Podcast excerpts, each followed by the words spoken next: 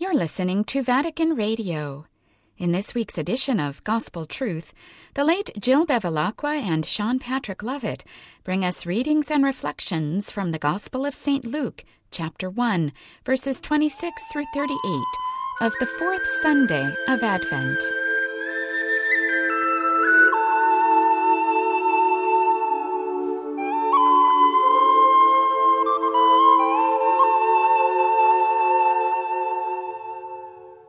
The angel Gabriel was sent from God to a town of Galilee named Nazareth, to a virgin betrothed to a man named Joseph of the house of David.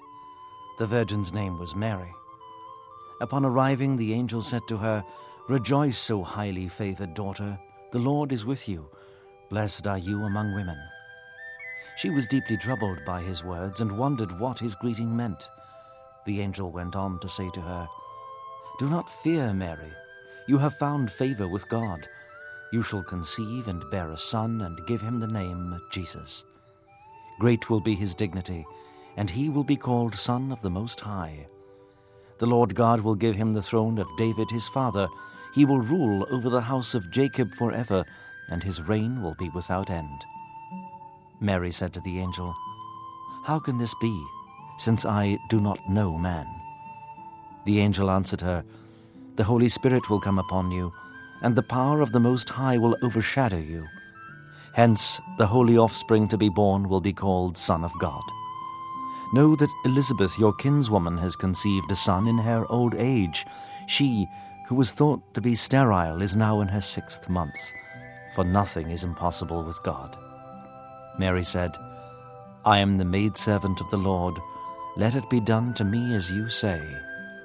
With that, the angel left her.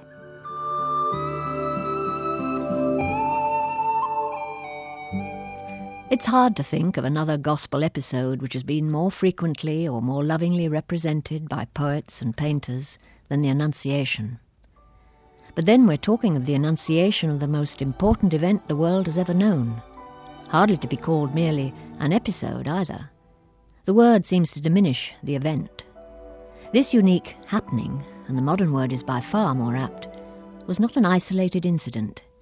It happened in our dimension, in time, and it had been foretold by Isaiah. Behold, a virgin shall conceive and bear a son, and his name shall be called Emmanuel. The Annunciation, then, is part of a story, a story of salvation. But it's so momentous that it is also a story in itself and of the four evangelists, it's Luke, that master among storytellers, who tells it. Like all good stories, it has a beginning, a middle, and an end. It's neither too long nor too short. Every word has been weighed carefully. There is not one too many.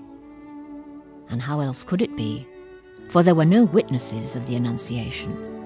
Luke, then, could not have written his account, which, though a story, is not fiction, unless he had heard it from the chief protagonist, Mary herself.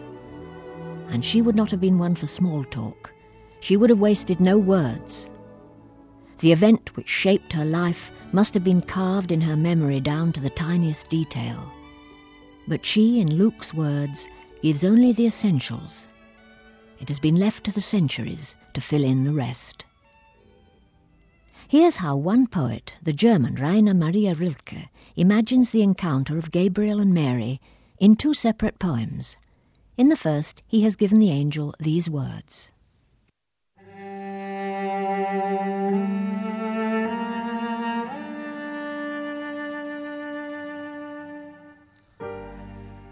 You are not nearer God than we. He's far from everyone. And yet your hands most wonderfully reveal his benison.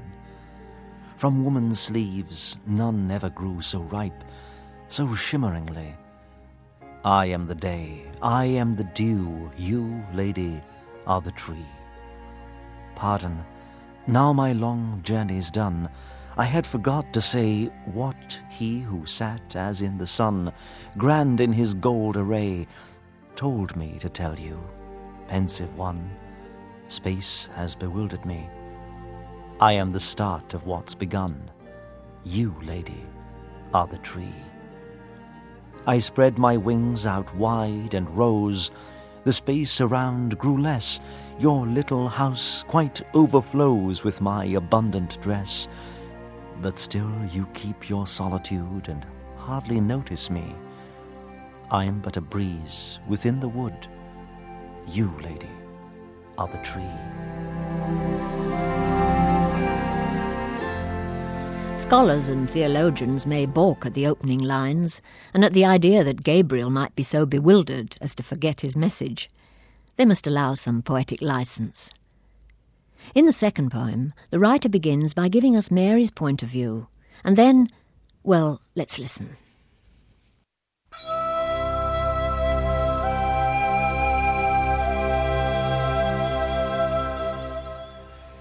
The angel's entrance, you must realize, was not what frightened her. The surprise he gave her by his coming was no more than sun or moonbeams stirring on the floor would give another. She had long since grown used to the form that angels wear, descending. Never imagining this coming down was hard for them. Oh, it's past comprehending how pure she was. Did not one day a hind that rested in a wood, watchfully staring, feel her deep influence? And did it not conceive the unicorn, then, without pairing, the pure beast, beast which light begot? No, not to see him enter, but to find the youthful angel's countenance inclined so near to her that when he looked, and she looked up at him, their looks so merged in one the world outside grew vacant suddenly, and all things being seen, endured, and done were crowded into them.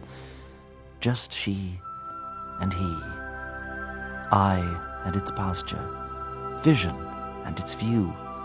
Here, at this point, and at this point alone, see, this arouses fear. Such fear both knew.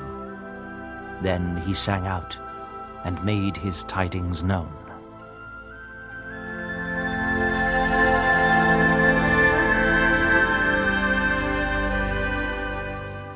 And now let's look at the place where this historic meeting is believed to have happened.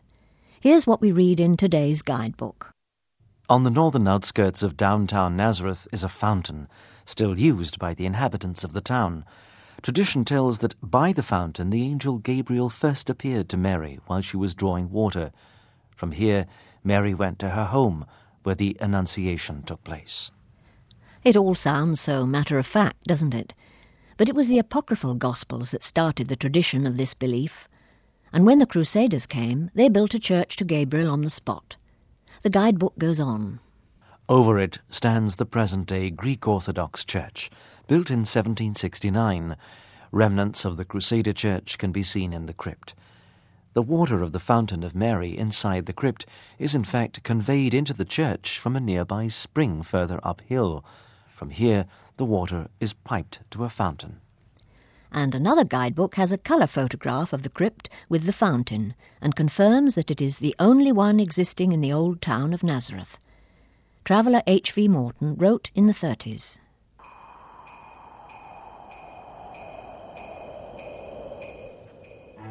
One has shown all kinds of holy places in Nazareth, but perhaps the only one that really convinces is the Virgin's Fountain. This is, and ever has been, the only water supply of Nazareth. The stream gushes out of the mountain and runs through a conduit to a public fountain, where women fill petrol tins with water all day long. The Greeks have built a church above the source of this spring, and when you go down into the darkness of this sanctuary, you can hear the water bubbling up from the rock. This must be the spring from which the Virgin Mary drew water.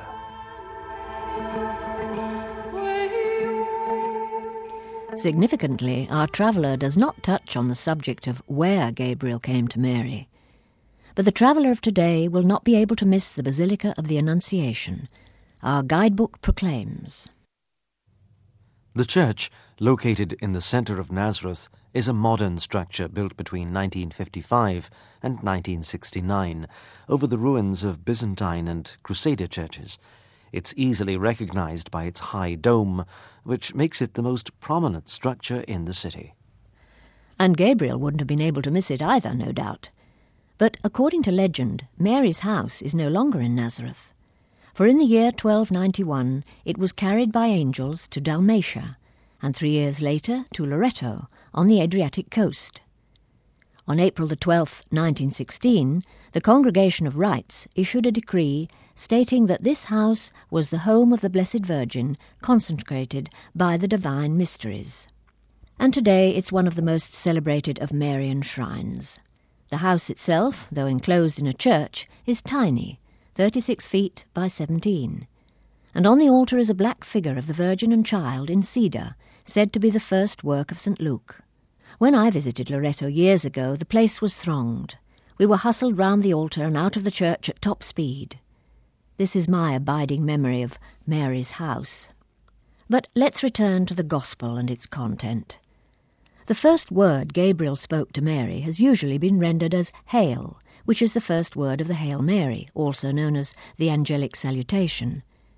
And in a homily attributed to Gregory of Nyssa, 4th century doctor of the Church, the translation I have reads thus The angel comes to Mary and entering says, Hail, O full of grace! In an instant he exalts the maiden and treats her as a woman, for she has become the mother of the Lord. But further on we find these words For calamity is at an end, corruption is dissolved, all sadness now has ceased, joy has flourished, the glad tidings of the prophets have come to pass. And here seems to be the point joy. For the angel's greeting to Mary was expressed in a word normally used in Greek at the time, chaire, later translated to the Latin ave. And Luke, we remember, was writing in Greek. The Greek word meant joy, or as today's Gospel version has it, rejoice. And this seems to be the theme in these lines from the Sibylline Oracles, no connection with Virgil's Sibyl, but 14 books of didactic poetry in Greek hexameters, dating from the second century.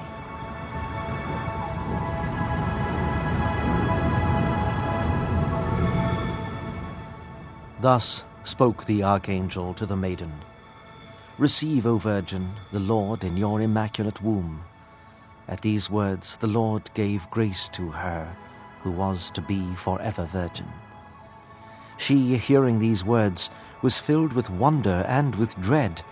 In stillness she stood trembling, bewildered, as one lost, and while her heart did throb to hear the wondrous news.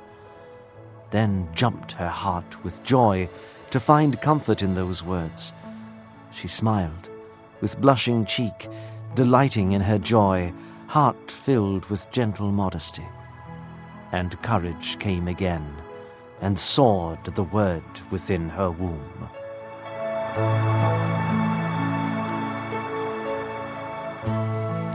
Immediately after his first word, Gabriel says, O highly favoured daughter. The Jerusalem Bible reads, Rejoice, so highly favoured, while the Revised Standard Version and another older translation have Hail, full of grace. Scholars have interpreted the Greek word charis differently.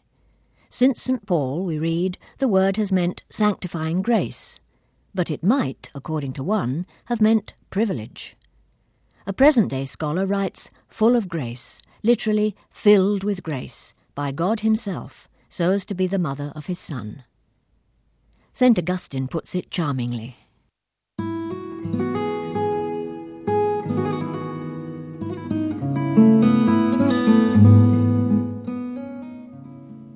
Who are you that with such faith have conceived and soon is to become a mother? The one who created you will be born in you.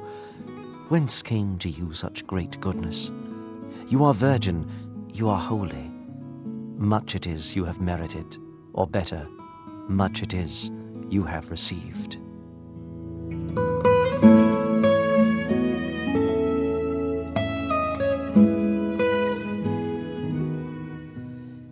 It seems an indiscretion that I question thus the Virgin, and so disturb her reserve. But the Virgin, blushing yet, to me replies, You ask whence came to me such goodness? listen to the angel's greeting and believe in the salvation which comes from my womb, believe in him in whom I have believed.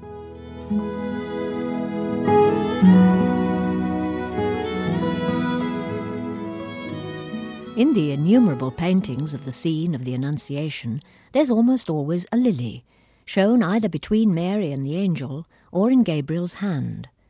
But in a poem for Lady Day, March the 25th, an English writer exclaims, Where did Gabriel get a lily in the month of March? For in England, the Madonna lily blooms in summer. And gardener Vita Sackville West adds, Wherever that bright archangel found his lily, it was certainly not in the more ambitious sort of garden. It prefers the humbler home. There is an old tradition that the Madonna lily throve best in cottage gardens because the housewife was in the habit of chucking out her pail of soapsuds all over the flower bed. The ceiling of the Church of the Annunciation in Nazareth, we read, has been fashioned in the shape of a lily. Whether Gabriel actually appeared visibly to Mary, Luke does not say, only he came to her, or being come in, or he went in, and upon arriving. In the book of Daniel, Gabriel is described like this His body was clear as topaz, his face shone like lightning, his eyes were like burning lamps, his arms and legs had the gleam of bronze, and when he spoke, it was like the voice of a multitude. Writing in 1912, Rupert Brooke ended his poem Mary and Gabriel this way.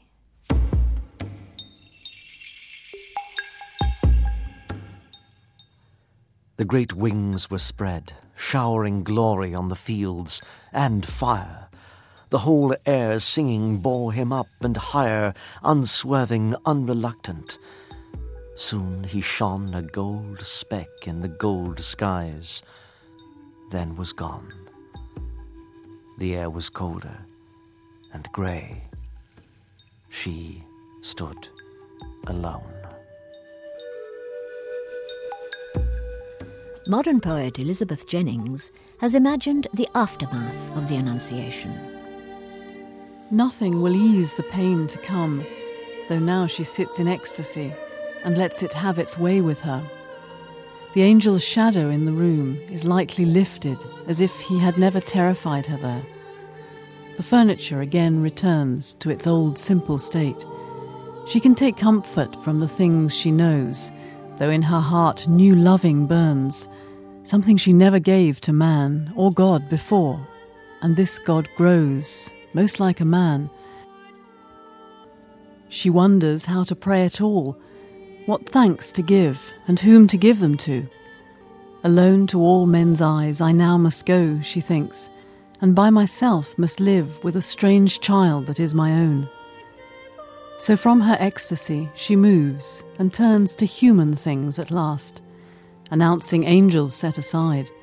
It is a human child she loves, though a God stirs beneath her breast and great salvations grip her side.